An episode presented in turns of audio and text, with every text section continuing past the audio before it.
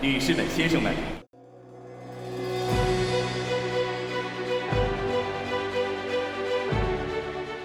？Ni hao, fans of Shokfastan, and welcome to day 17 coverage of the Beijing 2022 Olympics on Keep the Flame Alive, the podcast for fans of the Olympics and Paralympics. I am your host, Jill Jaracz, joined as always by my lovely co host, Allison Brown. Allison, ni hao, how are you? Ni hao. We are doing this at a different time, not the magical hour of vacuuming. No, it is it is my Monday morning, your Sunday night. You have just finished watching the closing ceremonies, and Yes. um, I am here the day after when everything is a, a lot quieter. And uh, hopefully, I'll be here at night sometime to get the magical hour of vacuuming again. But uh, it might have to wait till the Paralympics because they're they're transitioning to the to the game to the Paralympic Games right now. The media center was supposed to be closed this week, and luckily, they must have gotten enough word that people are here in the closed loop and have nothing to do because we're not getting out. So they have kindly opened the media center for the whole time, but they will be transitioning to the other games. So you may hear some interesting sounds. I don't know. Are, those the sounds of rings getting removed and uh, uh, Jitos being installed? Yes, a lot, a lot of that. There is some already. There's been a lot of decoration, I guess you could say, that is got both emblems on it. So that's not everything they have to do, but I understand that the Paralympic footprint is a lot smaller.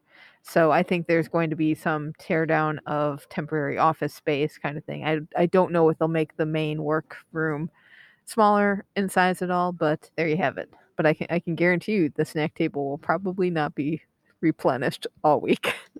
Look, I was looking forward to my cup of noodles.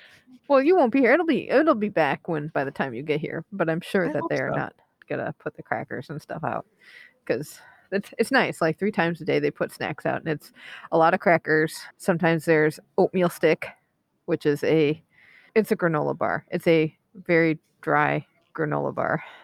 And then they have the one sweet thing that they have is a Swiss roll, but it's got no chocolate on top of it. It's it's white cake with white cream and it's kind of strawberry flavored. And there's brined eggs and at the at the biathlon venue the last time I went, somebody was taking handfuls of these packaged brined eggs. I was like, "Oh, you really like those things." And then there's uh little like mandarin oranges and bananas and uh, a cup of noodles. I do love snacks. Look forward to seeing what they do for the Paralympic side. But yeah, this is this is daytime taping, and we've got the last day to cover. So let's get to it. Allison, last time, what officiating or volunteer job would you like to do? I am a figure skating Bing Dwen Dwen. I am donning the costume and lacing up my skates and heading out there. and falling over. And I am having Olympic medalists rescue me from center ice as I flail away and can't stand up again.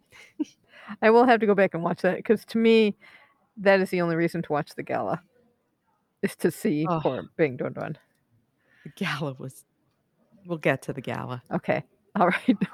My job, I I'm going back to ice hockey, and they have we we talked about the woman who cleans the plexiglass, but she comes out when all of the cadre of volunteers come out to shave or uh, shovel off the ice shavings, and there's one who has the garbage can, and she has been also she they all come out with their shovels and they shovel off the ice and she comes out with a garbage can so they can put all the ice shavings into the garbage can but she also shovels out the goalie area and then has to quickly you know they they shovel it all, all in and quickly get back off and I, I thought that would be fun to be garbage can lady how did we do in our final fantasy league update Okay, so the gold medal goes to Raf Q with 374. Woohoo. Silver goes to Monkey Cat at 371. Yay. Very close race there because bronze goes to FF Chelsea IC at 370. I ended up at 25th. You ended up at 58th. Most disappointing of all, oh Mr. no beat me by two points. oh i'm so sorry but what what a podium. Congratulations. That was fun. So thank you all for participating in that. It was a really fun game this year. And even though I didn't play very often, but I do enjoy having the fantasy league with all of you. Okay, we had a little bit of action before the closing ceremonies. So let's start with alpine skiing. It was the mixed team parallel competition that was rescheduled from day 16. Gold went to Austria, silver went to Germany, bronze went to Norway. USA finished fourth. And they were not upset about it in the sense of they interviewed the athletes afterwards. They were very supportive of one another, very excited, and very much saying, you know, alpine skiing is dominated by the Europeans, and here we are finishing fourth. You know, you should all be proud of us. And, you know, Mikaela Shiffrin should hold her head up. She got through a very, very tough Olympics. Yes, she came home without a medal, but man, she is one tough lady. Yeah, so I'm I'm looking forward to watching this race. I think there's going to be some disappointment from people about Mikaela not getting a medal and uh, because I think we just set expectations in the US and you know we're the USA yes you go out and you win your medals. So when something like this happens and the mountain keeps winning we don't necessarily understand that that can happen because we think athletes are superhuman. But she has been through a lot in these games and I think it's a really good learning lesson and insight into what actually happens with athletes and how things can have ups and downs, especially in sports where people dominate. And to not see that domination, it has been really interesting, I think.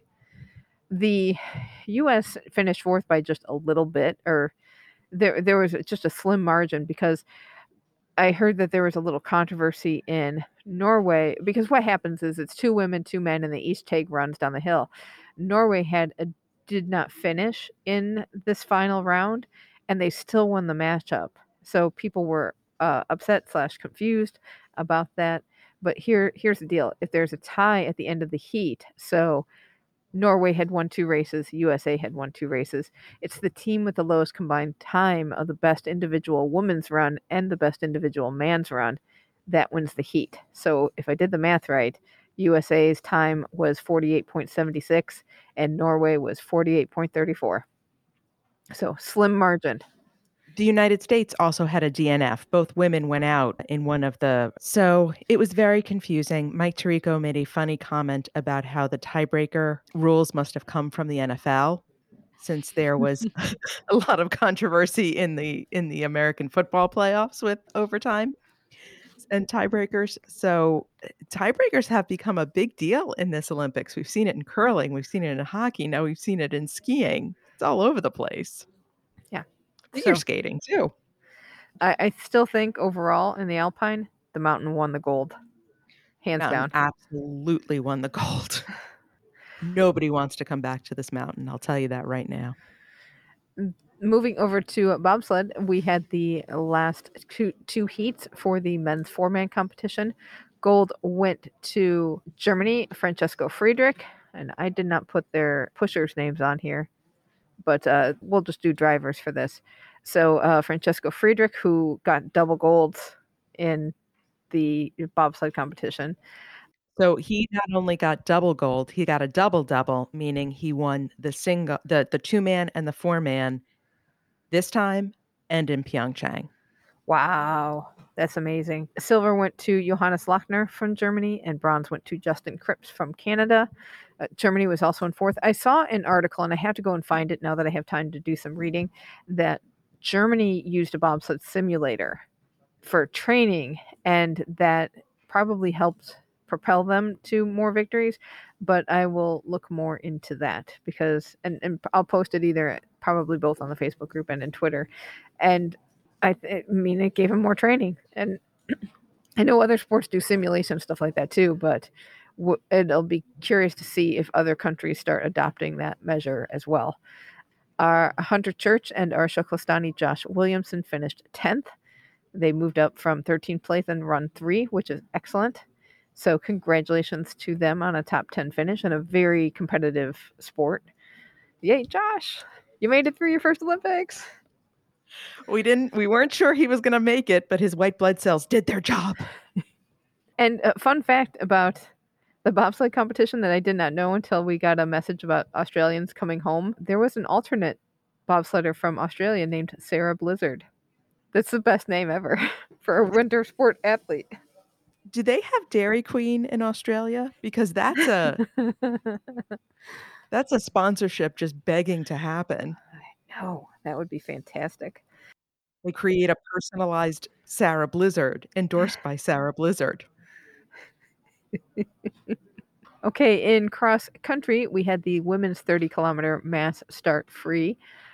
The gold went to uh, Therese Johaug from Norway, silver went to Jessie Diggins from USA, and bronze went to Kerttu Niskanen from Finland. This was kind of no contest. It was basically survive the race. Jessie Diggins was a minute and 43 seconds behind Therese Johaug, and bronze was 50 seconds behind Jessie Diggins. So basically, all these skiers were skiing alone for many kilometers. The contest for the bronze was pretty interesting because Niskanen beat Jonna Sundling from Sweden by two seconds. So that was kind of close there. Found out that Jessie Diggins had had food poisoning not that long before this race. She collapsed at the end of this race and did not get up. And the, I don't know if it was a coach or a trainer came over and this was really frightening because that race for bronze was coming straight at her. Whoa. And she, they, the trainer tries to pick her up, and, and Jessie Diggins simply could not move. And they just kind of came in and split around her, and, and the trainer laid on top of her as the other skiers were coming through. Holy cow because yeah it was really frightening for a moment there that someone was going to crash into her because she just could not get up so eventually a second american trainer and the two of them basically carried her off the course. Wow that's incredible because uh, yeah along with the food poisoning i heard she had been cramping for most of the like most her legs were cramping for most of the race and just sounded miserable but but thankfully she recovered well enough to get her medal at the closing ceremonies. That is correct. I, I want to point out that uh, there's an article in The Guardian about uh, Finland's Remi Lindholm in the men's version of this race, which was slated as a 50 kilometer, but ended up being a 30 kilometer because it was so cold. Well, some of his sensitive body areas froze. And I want to say, you know, women have not had equality in a lot of sports because there's been the fear that their uteruses will fall out. We never talk about the opposite happening. and I think it's about time we should, because should men be doing some of these extreme sports if it's going to affect their body parts? What's really funny in the article was he talked about what happened when he started to defrost. I did want to do a follow up. I forgot to mention this. Is it Johannes Klæbo? I think so. He also had food poisoning, which Holy is why he ended up. We talked about him dropping out of the race at 20 kilometers. He was also sick. And that is why he did not finish that race the day before. Oh, that is tough. That is really tough. Uh, let's move over to curling. We had the women's gold medal game. Gold went to Great Britain, silver went to Japan, and bronze went to Sweden. I got there in the sixth end of this game. I had a really crummy transportation day yesterday. It was just grumpy all day because of. Part of it is, if if you've seen the video on our Facebook group, I, I show you that I want to go from curling to the gold medal men's hockey game. They are across the street, and yet that took me 27 minutes to get to because I had to take a bus around a loop in order to get to where I needed to go. So that made me kind of grumpy too. And I was moving slow and got the got a wrong bus in the morning, so got to this quite late. Uh, it was four to two when I got there, and then Great Britain was ahead. But then Great Britain scored four points in the seventh end, and that was just massive. And that that sealed the deal. So Japan added one in the eighth. Great Britain put on two in the ninth, and so they did not play the tenth end. And the final was ten to three. So the British skip Eve Muirhead fourth Olympics. She was a skip in Vancouver at age 19. Wow. So she was, as they called her, the child prodigy of curling. But what made this such a big deal was to the day, it was the 20th anniversary of the last time the British women won the uh, curling gold medal. Oh, that's so nice. And I stuck around for the medal ceremony for this because Japan, of course, was sad when they lost the game, but their coach was right there, you know, uh, hugs all around. And they were, ha- I think, overall happy to win, win the silver, that is. And again, we talked about this in Pyeongchang, but again, the Nagano legacy is now playing out where Japan, which didn't have a curling tradition until they had to build one for Nagano, is really starting to come through and we're seeing a lot more success for Japan and that's really nice to see. They were all smiles on the podium and then Great Britain of course thrilled but they got their flowers from I think the president of the World Curling Federation who is British and that was really nice. This is a repeat of the bronze medal match from Pyeongchang that had the opposite result. Ooh. These same two teams, it's not even the same countries, it's the same two skips. So th- this ha- this was a many layered match, which makes it exciting, and it was just great curling, which is always wonderful. Let's take a break to talk about our red envelope campaign. It's the last day for the Olympics, and so we want to say uh, thank you so much for listening. But if this show meant something to you during the games, we would appreciate it if you could, could contribute financially to it because we are an independent podcast and this is expensive to produce. So, those of you who have already donated, thank you very much. The generosity has been overwhelming and we really appreciate that. But uh, if you but we're coming up on another two and a half years till another Olympics. So we're having a little red envelope campaign that celebrates the Lunar New Year to raise money to get us there through Paris. So we're asking for donations of at least $8 to help us get there. Eight is uh, very symbolic here in China because it is a lucky number symbolizing good fortune. So if you would like to contribute to us, please go to flamealivepod.com slash support to donate. And I want to mention that if you Mm-hmm. are catching up, and this is a couple of weeks after the Olympics, as you're listening to this, that donate page will still be up and running. So thanks so much, and we really appreciate it. Moving over to figure skating, which uh, before we get into the gala, the pairs competition is on replay here. And I will say, so I, when I go back to my hotel room at night, I turn on the TV to see what I can see. And they went from ice dancing to pairs. I have not seen a repeat of the women's competition yet. And I am wondering if I will see a woman's because part of it is this is because China did so well in pairs. But I mean, they were there in ice dancing, very low down, but it's very telling to me that this women's competition is not getting replay in the same way. Yeah, not not quite the joy in that one. So gala, you watched. I did not. I do not like the gala. Do not like the gala. It is show skating, which I find very boring because a lot of the show numbers probably seemed like really great ideas when the kids thought of it back in the rink. Wouldn't it be great if we did this? And you know what? It's not great. When Morisi Kvitelashvili from Georgia came out with a blue face because he is the genie from Aladdin, Oh no. rubbed on a lamp by Alexandra Trusova with her waist length cornrowed hair, it became slightly questionable. Oh boy.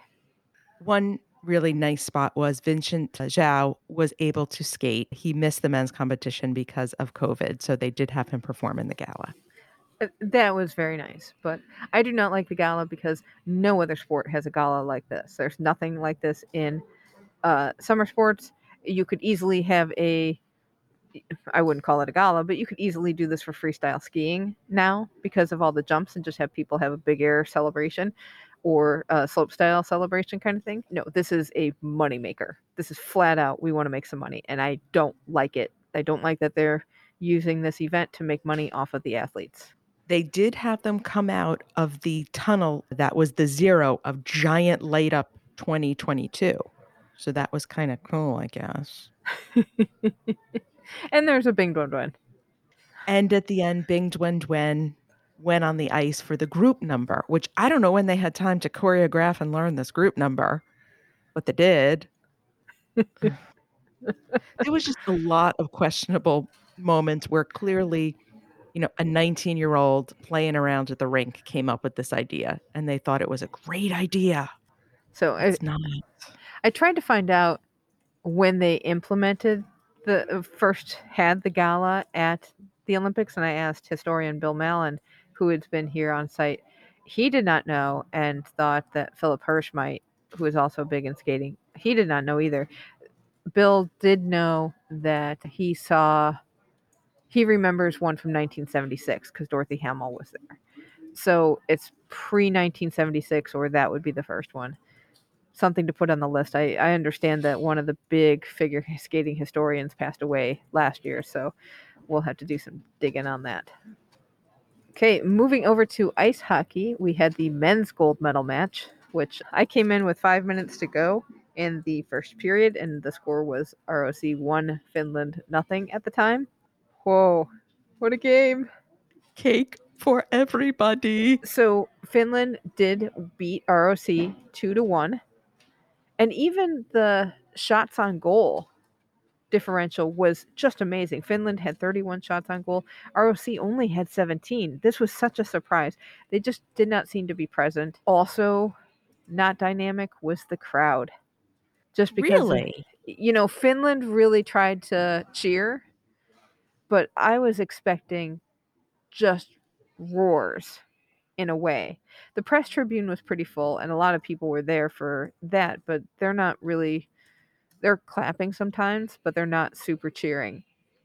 And just you could really feel the lack of energy in this game. I felt not not so much on the rink. The rink was pretty lively, but just one of those gold medal games at the Olympics. Finland does a major upset, wins its first gold medal in hockey ever, and you would have expected just mayhem.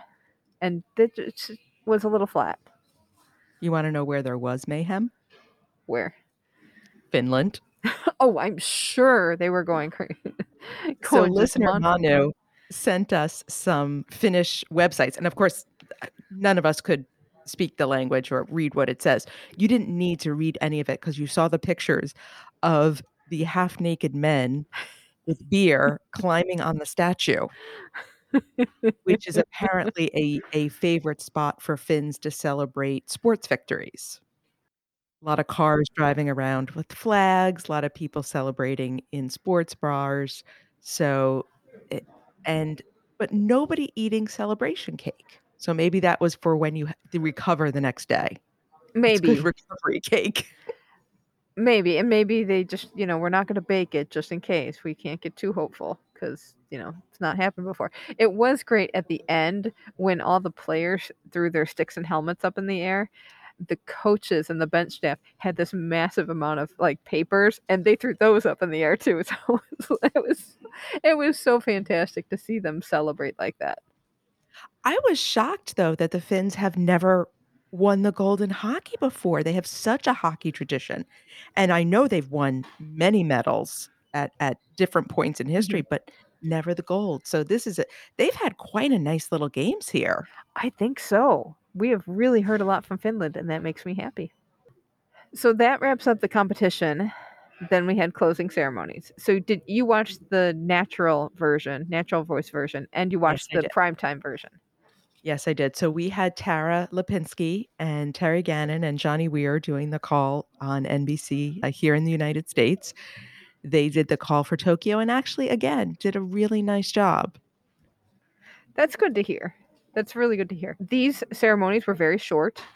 They were scheduled to go like an hour and 20 minutes. So if you had a full full time prime time show, they really had filler. There was some very nice interviews. They had a lovely interview with Shaun White. They did a whole piece with Tara and Johnny early to just kind of set the stage for what had happened in the figure skating competition because that was huge. Then at the end, we had the whole final thoughts from Mike Tirico, which, as they always are, were very moving and very thoughtful. He really put his heart and soul into that. And then, of course, the beautiful ending montage that that you always get that really, you know, Yeah, gets you right there. right in the feels. Yeah, they were scheduled to go an hour and 20 minutes. They did go long because the athletes would not leave the field. That was, in a sense, kind of funny. And T-Bach did talk for about, there was eight minutes of time allotted for him and the BOCOG president to speak, and T-Bach took seven minutes. I did time it a bit. But to be fair, he actually said some things. It was not all sunshine and rainbows. He he had a few pointed comments about that vaccines need to be distributed more fairly. He made comments about peace and how sport can bring peace and we need to understand one another more. And he made some gray political comments where you could take it either way, but he made his point, which I thought was very different than what he did in Tokyo. Right, and he thanked the thanked the city and thanked the organizers and said it was a, a nice games, but you, I didn't get the sense that if this was a great games. He also repeatedly said he was thanking the Chinese people. He always used that phrase. He didn't say China. He didn't say, he always said the Chinese people, Hmm. which I thought was a very pointed statement. Interesting. So these ceremonies were directed by Zhang Yimou, who did the opening ceremonies, and he also did both of them for 2008. So this was first, much like Beijing being the first dual uh, summer and winter host city. The participants and the dancers were all ordinary people. That was a big point in this thing. They had no superstars come out and do anything until you got to the Milan Cortina section, which was Milan Cortina put that together. So that's why you had a, a famous singer and you had a couple of big performers out there doing their national anthem. The theme was the one world, one family. We continued the snowflake story from the opening ceremonies. You had some virtual reality elements of it. I've posted on the Facebook group and I posted on Twitter what you saw versus what I saw because you saw a lovely red knot appear around the snowflake. I did not see that. Oh, yes, and there was another time where there were red ribbons shooting across all of Beijing. I obviously that did not happen. Yes. so those those formed this knot that was around the snowflake and it was very it looked cool, but like some people have said and what I think now we're getting ceremonies that are designed for television versus ceremonies that are designed to enjoy in person. And you kind of get that a little bit with the projection mapping floor, which is cool, but only cool if you're up a certain level. Because if you're not up, you're not you're it's really hard to see what's going on on that map. And even both times, this time I was up uh, just a smidge higher and could see the projection a little bit more, but it's really hard to see it when it's in 3D because it looks very 3D on television and that's very hard to see in the stadium when you're lower. I bet in the nosebleeds it's okay though. Well, we've been talking about. I mean, we definitely talked about it in Pyeongchang, and probably going back further. It is really a television event in many. I mean, many, many, many more people see it on television versus experience it in person. And how do you balance it being a television event versus a, an in-person event? And I wonder how much they left elements in versus their original plan when they found out about COVID and they realized it was really going to be a television event. You were only going to have a minimal number of people in the stands, or that's where it was headed, so that they kind of headed the program in that direction. Good point. And you wonder what happens for Paris, what they're planning. I mean, besides the fact that they'll have the Parade of Nations on the Seine, but how are they going to manage the ceremonies? Are we going to go back to something like London that looked very much like an in person event versus what we've had recently that's gone more technology? Also, cute were the kids with the snowflake lanterns. I felt like the and the kid choir was back too. I think it was the same choir from the opening ceremonies. It was the same choir, but there's a thing with Lunar New Year that you get new clothes. So they had new costumes on to celebrate the new clothes, and that uh, they were still kind of tied to the original costume, but the new clothes was a big deal. They also had a little more choreography this time. I guess they've been practicing for the past two weeks. They had a little extra rehearsal. So there was some more dance moves. But yes, the children with the snowflakes, the sleds, Mhm, Those were That- Chinese zodiac symbols. beautiful. That was all really lovely. And somehow the snowflake image this time felt more complete. Maybe because I was expecting it or it, it but it it it was just happier. Maybe I'm so relieved. I don't know. Maybe there was still so much fear when we were dealing with the opening ceremonies. Mhm. It was still funny because I remember closing ceremonies being athletes mingling a whole lot more and here you still had delegations to get they all came in kind of together but you still had delegations separated and they kind of interacted with each other more so than with other countries so i thought that was interesting in in that effect still happening and i think that's been kind of a a theme to the games like this morning yesterday a little bit but this morning on the bus was really one of the first times the bus was chatty with people that didn't work together. You'll have groups of people that are teams and they'll talk amongst themselves, but rarely did you have a lot of talking amongst different people in buses. It would happen, definitely, but buses were more subdued. I think part of it is because we have cell phones and people would put their face in their phones. But but part of it is like I didn't talk to a ton of people on buses. I did here and there, but it was just like, well, I have a mask on, it's COVID, and you know, if I'm so nobody's supposed to sit next to me. So what do you do? You just don't talk very much. And I wonder if there is that fear of if I talk to that person, are they going to get me COVID and sent to the isolation hotel? right and vice versa you know it's it's just been I, I think today felt like okay we made it we got through we can kind of let our guard down a little bit and chit chat more so i mean that's been a sad part of these games i think but they happened and they happened kind of according to plan i mean take out the closed loop because that was a new plan put in but you had games. That was something.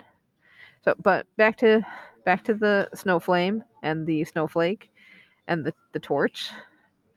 That was still there. Looked a little rough. That torch had got soot covered and the emblem was kind of burnt off. And it it had a rough night at the club, man. I, they did not think this through because that was not a good look. That close up of that burnt out, worn out torch. i i want to know what goes on in the background going this is never going to happen again whatever you do you must have a cauldron even if it's small even if you're I, I get the statement that they were trying to make that it was a more sustainable version but it although it was very emblematic of these games. Not a big fire not a you know a very subdued games not quiet games because there was a lot of controversy going on. But a games that was barely here i think.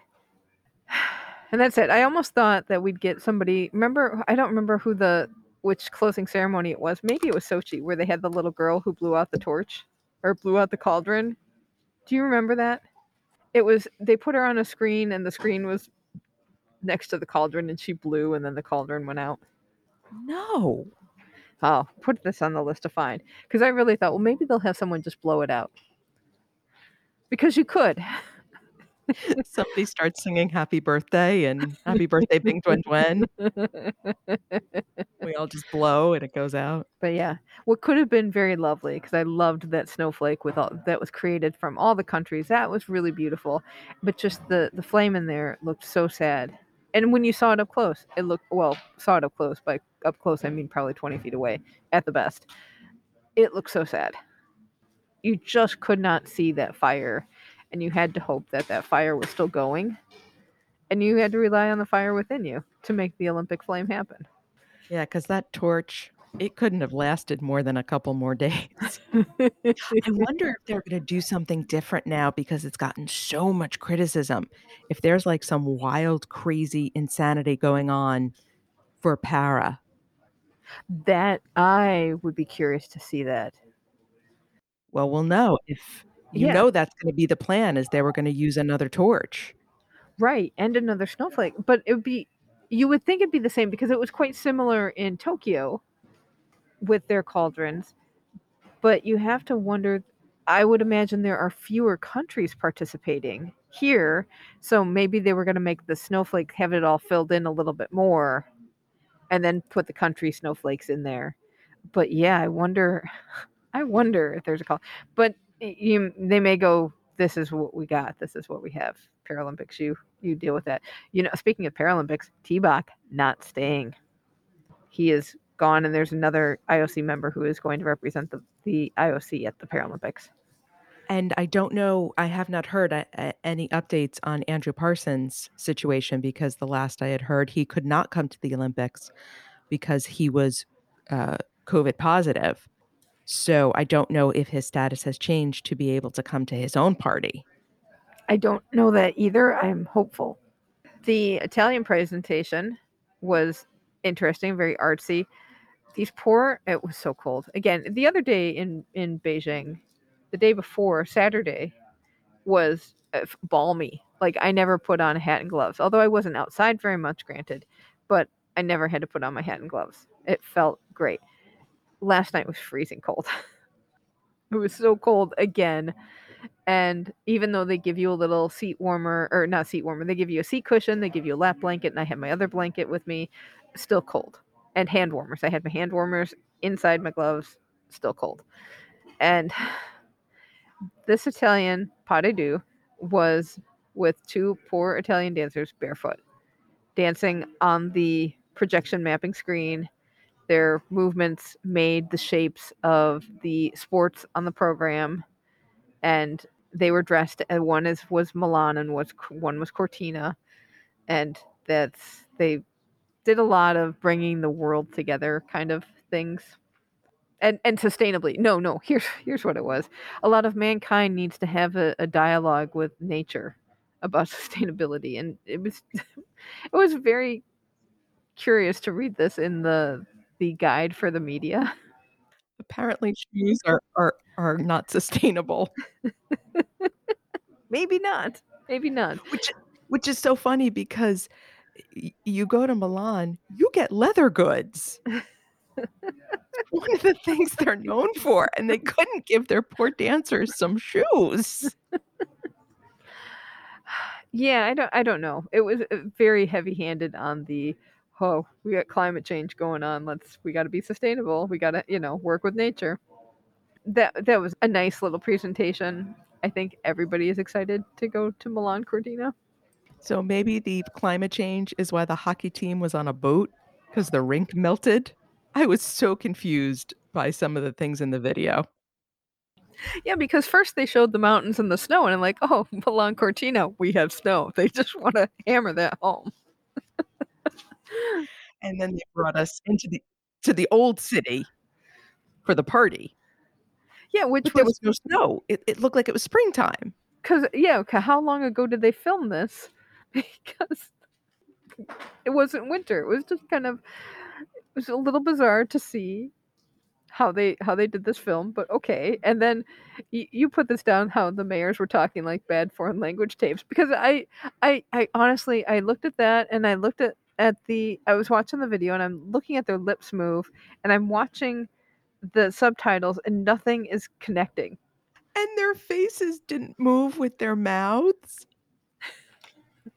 I I did not understand what was happening, and I'm not even entirely sure what language they were speaking. Because that was not Italian. Were were they speaking Chinese? And that was the point? I I mean, I realized my Italian I am only on level 2 in Duolingo. But those sounds did not sound Italian. It was very, very strange, but here we go. Flag got handed over. Interesting note is that because these are two cities that are quite far apart from each other, normally the flag is displayed in the town hall or the city hall. What will they do now? Because they need two flags. Well, maybe it'll just go back and forth, like the child of divorce. It could. It could also. They could also make a second one and introduce that as a. Because remember how we talked about the like. There's the Oslo flag and this flag because the flag stays until it's too beat up to travel anymore, and then they create a new flag. So maybe we have the introduction of a Milano flag or a Cortina flag that goes along with it, and it just stays in storage. If you have one city hosting, I would love to hear the arguments those two mayors have had about just doing this ceremony where like who was going to hold the flag in the particular way. 'Cause there was some hand wrestling going on as they were waving the flag. It definitely one of those moments I wished my Italian lip reading was up to snuff. We also had a big thank you video to the volunteers. Made me cry. Saying goodbye video makes me cry right now, and it's the next day. It was like the breakup montage in the rom-com. It was so there was this one shot of this beautiful Chinese girl pulling away in the bus and the rain is coming down. I, I was like, I'll marry you. It's I, I can't stand your broken heart. It was just terrible. So yes, it was very well produced to pull on the heartstrings. right? And just a production note anytime they showed a video, it was because they were bringing something into the stadium to set it up. So you had a video to bring in the podium so that they could have the final medal ceremonies. You had another video so they could take out the podium. So basically, because I looked at the list of the rundown of what was going on, like, oh, more videos, because it's re- it's also really weird to watch the videos in the stadium as well. But then it was like, oh, they got to break stuff down and put it up. I get it now. Zhang Yimou has done four of these. He knows what he's doing. So, anything else on the closing ceremonies? Elana Meyers Taylor got to bring in the flag. Oh, that was so nice. That was really nice. And you could tell like she'd held it up really high and she was waving it and was just so proud. You could see from the other side of the stadium, you could see how happy she was to to carry the flag. The Chinese pair that was carrying in the flag was Gao Tingyu, who's a speed skater, and uh, Xu Mengtao, who's a freestyle skier. And she was on his shoulders carrying the flag in for them.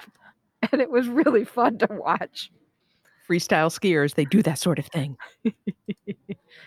but otherwise it was a lovely ceremony i was really glad that they kept it short because of the weather but the other thing that they had that you probably heard in the background we all got clapper hands that everybody was really excited to use.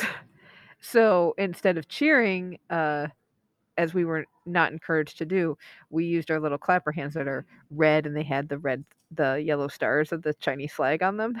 So everybody's going nuts with their clapper hands. Before the show started, some people started a wave in the, the bottom part of the stadium, and the wave would come around and hit the press, press tribune, and it would stop. Or people would try to do the wave in the press tribune, and then it kind of trickled over to the other side of the stadium and to pick up again. The clapping hands sounded so strange on television. It took me a few times of it, them being used. It it sounded like a wind machine. Mm, it, it did sound very different than cheering. But then And- I remembered clappy hands. and we had a lovely fireworks display short one. They did not do a whole lot of with the fireworks that i, I was expecting like massive fireworks displays and got we got beautiful ones very beautiful ones but very short. It looked like a lot on television. it you know it was a lot but they were scheduled to be like a minute long. Oh, let me see if i can pull that up because it felt longer on the television. Ah. Maybe they maybe they looped them. Yeah. Oh no, I'm sorry. I'm sorry. The extinguishing of the Olympic flame was supposed to be five minutes and thirty seconds, and the f- finale was probably another couple of minutes. They don't have the duration on that. Let me go back to the bottom here. No, it was 90 second show of fireworks, and that was it. Wow. So, yeah, I had been expecting like for America, we know this like Fourth of July level stuff. And I mean, granted, the fireworks that they showed were spectacular, but they were all quite short. So I, I thought that was very interesting. Some of it was an effort in sustainability because these were all pyrotechnic equipment used in the ceremony was non-toxic, low smoke, created for an environmentally friendly special effects spectacle. And I think they blew their firework budget on the opening ceremonies, if you remember. That that could be, that could be. But uh, these were very lovely, and it, you can't get better than China for fire. And it was like you could feel them in your seat, kind of fireworks, and that that I always like that. And it, it that I think is hard to do because they're kind of that ring kind of makes a weird effect on the inside where they're probably louder outside than they are in but just seeing them shoot around the stadium was really cool. How hard was it leaving the closing ceremonies and getting back to the hotel? Okay. They made so many improvements here. oh, good. Yes, they. I would say that the you know as talked about systems have improved. It'll be interesting to see how many how much they are different for the Paralympics or just they're going to continue to improve. We've talked a little bit on the Facebook group about, huh, how are we going to get a lot of wheelchairs around? And that will be interesting to see. But the leaving, they had the, they had like dance numbers to get you out of the, to kind of play you out as you left. And I left during those because I thought, oh, this is going to be a mob scene. But walked to the bus area which was a little further out than it had been for the opening ceremonies. So that was probably smart. And they had a stanchion rope at the ready. So they'd let so many people, they had buses at the ready too, which was the other problem. They had tons of buses and they'd let so many people through the stanchion and then you pile on a bus and they'd, they'd rope you off again so that you didn't all try to smash onto a bus. And so they were a little bit more, it was a little bit more controlled which was great. There was some pin trading going on in the in the mix, so it was hard to like, okay, I gotta I gotta get my place in line or place in the mob because it just wasn't aligned. We were not lining up for anything, and and keep moving forward and not get you know off balancing fall kind of thing. So they did a much better job with this. It was a lot smoother from my and because I when I saw where I was in the mob of people going back, I was a little further back than I was from the opening ceremonies. And like, oh boy, how long is this going to take? But everything was a lot more orderly and a lot more organized. So, much better job. They'll have it all ready for you. They better, because I'm going to sing on this bus. No singing. With my clappy hands to accompany me. Okay, well, that's going to do it for Beijing 2022 Olympics. How did Shukflistan do? Well, we are proud of all our Shukflistanis. There was a lot of personal bests, a lot of goals achieved. On the medal stands, we finished with two gold medals and a silver, which means we were tied with New Zealand on the country table. Excellent. And ahead of some big names like Hungary and Czech Republic. Oh, wow. That's interesting. Huh. Head of Great Britain. Really? Great Britain did not do very well in these games? Two medals. Wow. Wow. Well, I am proud of all of our Shukflistanis, and it's been great to be able to see you compete live when I could or be there with you in spirit. And we've been really proud of you and really appreciate the fact that you've been on the show and shared uh, your stories with us. And uh, we're looking forward to adding to our roster for the next games. We would like to thank our Kickstarter collectors today, Laura Price and Donna Serdula. Thank you so much for your support. And we would like to say goodbye to our mascot for this week, Millie. And she has been so much fun to have this week. So, a special thank you to listener Christy for sharing Millie with us and supporting our Kickstarter campaign. We have two new mascots coming up to share with you during the Paralympics. Woo! And that will do it for this edition of the games this week we are going to try to do a call-in show. Allison's been trained on the technology aspect of this, but we're going to see if this can work. And we will post on the Facebook group and on Twitter. And I think you can do this on Insta. I can. and and Facebook page. Posted everywhere when the phone lines were open. We are looking at Tuesday evening in the US about 10 p.m. Eastern time. So hopefully that will be a way that some of you can call in and uh, we'll chat about what you thought of the games because it's been so much fun interacting with you on the Facebook group and on Twitter and Insta. But you know, talking live is is always best. So we will hopefully make that work for this week. And then, Allison, you're getting on a plane.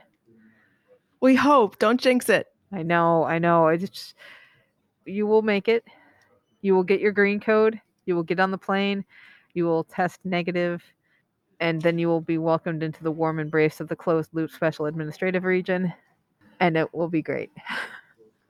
And Bing Dwen Dwen and Shuey Rhon Rhon will bring me into their cuddly their cuddly snuggle and I'll be safe.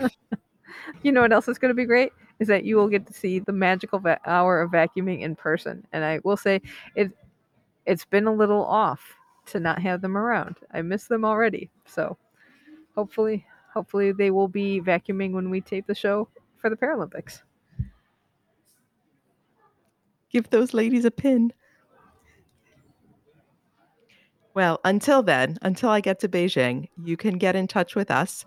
Join us on our Keep the Flame Alive Facebook group. Jill's on Twitter. I am on Insta. Both are at Flame Alive Pod. You can email us at flamealivepod at gmail.com. You can call or text us at 208 352 6348. That's 208 Flame It. And that will be the number to use for the call in show. yes and we will catch you back here later on this week thank you so much for listening and until next time keep the flame alive